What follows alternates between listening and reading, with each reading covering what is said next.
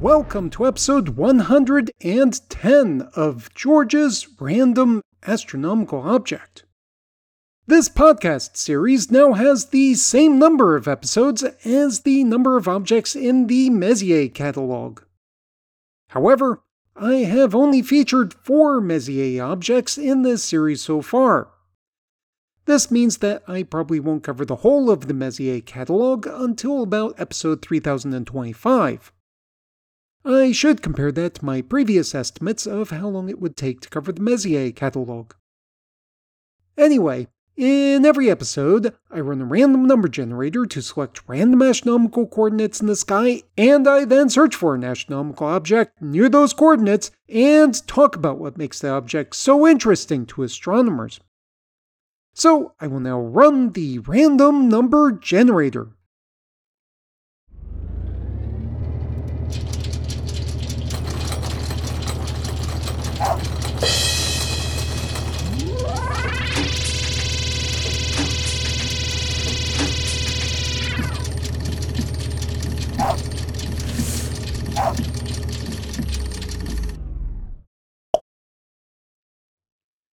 The coordinates from the random number generator for this episode are 12 hours, 18 minutes, 26.5 seconds right ascension, and plus 29 degrees, 48 minutes, 47 seconds declination.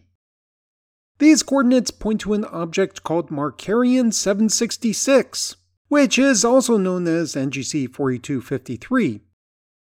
This is a relatively boring looking barred spiral galaxy located at a distance of about 200 light years or 61 megaparsecs from Earth in the direction of Coma Berenices. Or, I should say, it's relatively boring looking if you look at it in the visible part of the electromagnetic spectrum. Back in the 1960s, Benjamin Markarian looked at this galaxy in the ultraviolet part of the spectrum and found that it looked abnormally bright, so he added it to his catalog of bright ultraviolet sources. This is why the galaxy is named Markarian 766. However, while this galaxy looks somewhat interesting in ultraviolet images, it's really exciting looking in X ray images. Data published in 1980 from an X ray telescope named the Einstein Observatory showed that Markarian 766 was an abnormally bright X ray source. Subsequent observations showed that the X ray emission originates from an active galactic nucleus, or AGN. To review, an AGN consists of a supermassive black hole millions or billions of times the mass of the Sun and a disk of gas and dust falling into that black hole that is commonly referred to as an accretion disk.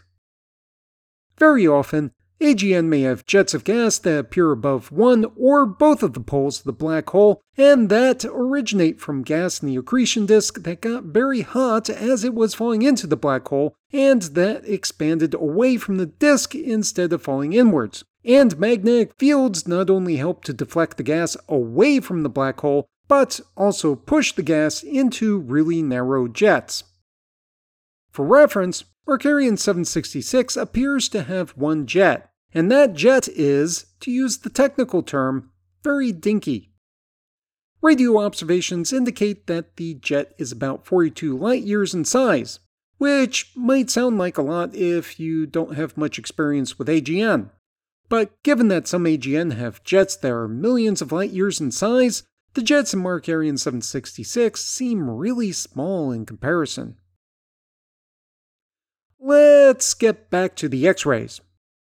The X ray emission from Markarian 766 may originate from the really hot gas near the center of the accretion disk, the base of the jets near the black hole, or random clouds of gas just above the gas disk in an area called the corona that gets superheated by all of the photons from everything else in the system. That X ray emission is also variable, the variations in the X ray emission are almost certainly related, in one way or another, to variations in the rate at which mass is falling into the black hole. Since this is, in astronomy terms, a relatively nearby galaxy containing a black hole, astronomers have spent a lot of time trying to measure the mass of the black hole. This is in part just to understand the black hole itself, as well as to relate the properties of the black hole to the rest of the galaxy. But astronomers also like to do this because it sounds really cool, which makes it easy to get science funding. Anyway, one of the first techniques that was used to measure the mass of the black hole was based on observing the Doppler shifting of the gas emitting X rays near the center of the accretion disk surrounding the black hole. The mass estimated from this technique is somewhere between 0.49 million and 45 million times the mass of the Sun. Another technique used what is called reverberation mapping. This is based on some flash of electromagnetic radiation from some source outside the plane of the accretion disk being then reflected by the inner edges of the accretion disk. The delays between the initial flash the reflection on the near side of the accretion disk and the reflection on the far side of the accretion disk allow people to measure the size of the inner gap in the accretion disk and therefore infer how large the black hole is. Surprisingly, this technique has not been applied to Markarian 766 using X ray emission, but has been instead applied using light from ionized hydrogen gas in the visible part of the electromagnetic spectrum. That method gives a black hole mass somewhere between 1.7 and 13.6 million times the mass of the Sun. A third technique uses a relation between the frequency of the X ray variability and the slope of the X ray spectrum to estimate the central black hole mass at the center of the AGN.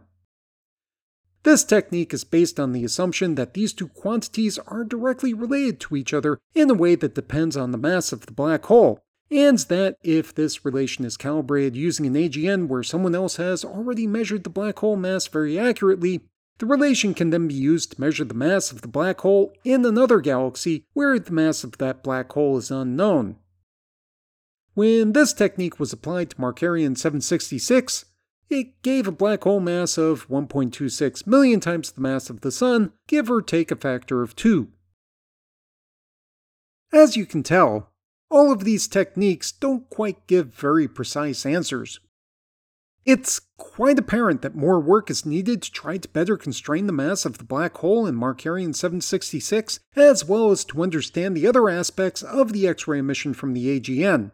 So you can expect to read many more scientific journal articles about this galaxy in the future. That is, if you read scientific journal articles. If you don't, Maybe you'll see a press release or something with a nice picture of X ray emission at some point.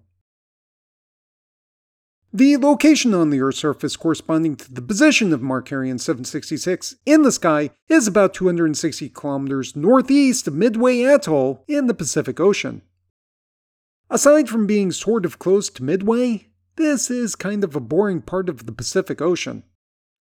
If this location had been in a different direction from Midway Atoll, such as to the northwest or southeast, I would probably be talking about the Hawaiian Emperor seamount chain that formed as a result of the Pacific tectonic plate moving relative to the hotspot that is now located under the big island of Hawaii.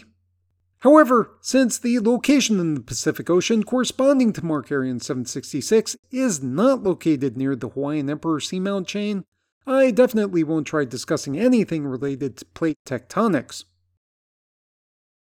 The website for this podcast is www.randomastronomicalobject.com. You can visit the website to download episodes of the show, read information about the astronomical objects, view images of those astronomical objects, look up additional reference information, and send me random feedback. The audio was recorded and edited by George Bendo. The music is Immersion by Sascha Ende at www.sascha-ende.de, and the sound effects are from the Freesounds project at www.freesounds.org. Thanks for listening.